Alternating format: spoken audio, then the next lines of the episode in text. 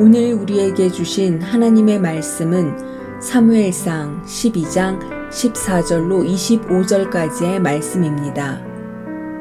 너희가 만일 여호와를 경외하여 그를 섬기며 그의 목소리를 듣고 여호와의 명령을 거역하지 아니하며 또 너희와 너희를 다스리는 왕이 너희의 하나님 여호와를 따르면 좋겠지만은 너희가 만일 여호와의 목소리를 듣지 아니하고 여호와의 명령을 거역하면 여호와의 손이 너희의 조상들을 치신 것 같이 너희를 치실 것이라. 너희는 이제 가만히 서서 여호와께서 너희 목전에서 행하시는 이 큰 일을 보라. 오늘은 밀 베는 때가 아니냐. 내가 여호와께 아뢰리니 여호와께서 우레와 비를 보내사 너희가 왕을 구한 일, 곧 여호와의 목전에서 범한 죄악이 큼을 너희에게 밝히 알게 하시리라. 이에 사무엘이 여호와께 아뢰매 여호와께서 그날에 우레와 비를 보내시니 모든 백성이 여호와와 사무엘을 크게 두려워하니라. 모든 백성이 사무엘에게 이르되 당신의 종들을 위하여 당신의 하나님 여호와께 기도하여 우리가 죽지 않게 하소서. 우리가 우리의 모든 죄에 왕을 구하는 악을 더하였나이다. 사무엘이 백성에게 이르되 두려워하지 말라. 너희가 과연 이 모든 악을 행하였으나 여호와를 따르는 데에서 돌아서지 말고 오직 너희의 마음을 다하여 여호와를 섬기라. 돌아서서 유익하게도 못하며 구원하지도 못하는 헛된 것을 따르지 말라. 그들은 헛되니라.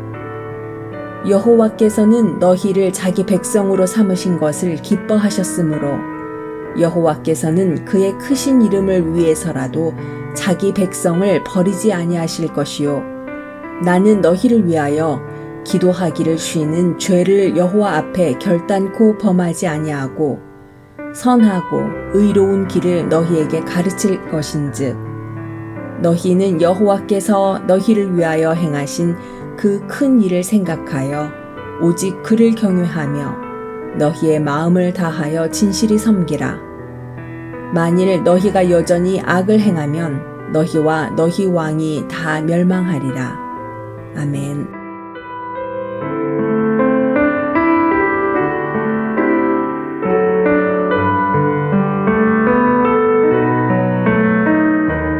안녕하세요. 수요 묵상의 시간입니다.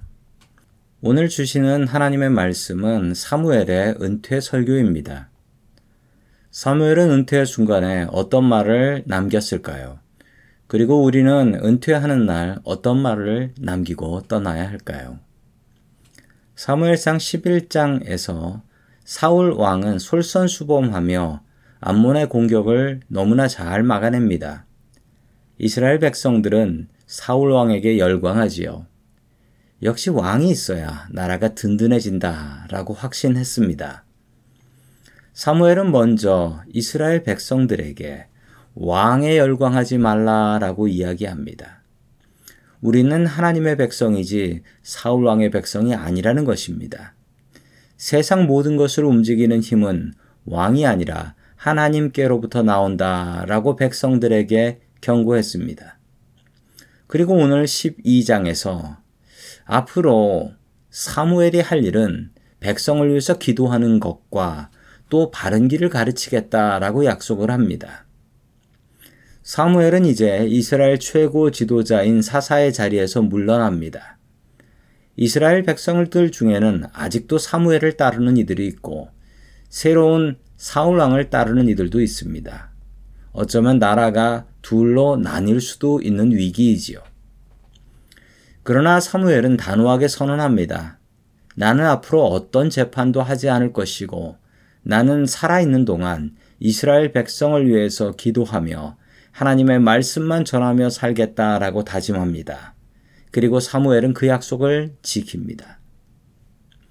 우리가 나이 먹어서 은퇴하게 되어도 쉬면 안 되는 것들이 있습니다. 바로 기도하는 것과 하나님의 말씀을 가르치는 일입니다. 우리는 죽는 날까지 이 두 가지를 쉬면 안 됩니다. 사울 왕이 실수하고 바른 길을 가지 못할 때 사무엘은 안타까운 마음으로 사울 왕을 위해서 기도했습니다. 기도를 쉬는 것은 죄입니다. 성도 여러분, 우리가 기도해야 할 사람들이 있습니다. 그 사람들을 위해서 기도하기를 쉬면 안 되겠습니다. 특별히 지금 고통받고 있는 아프가니스탄과 지진으로 고통받고 있는 아이티를 위해서 기도 부탁드리겠습니다. 고난받는 이들의 소식을 알고도 기도하지 않는 것은 죄입니다.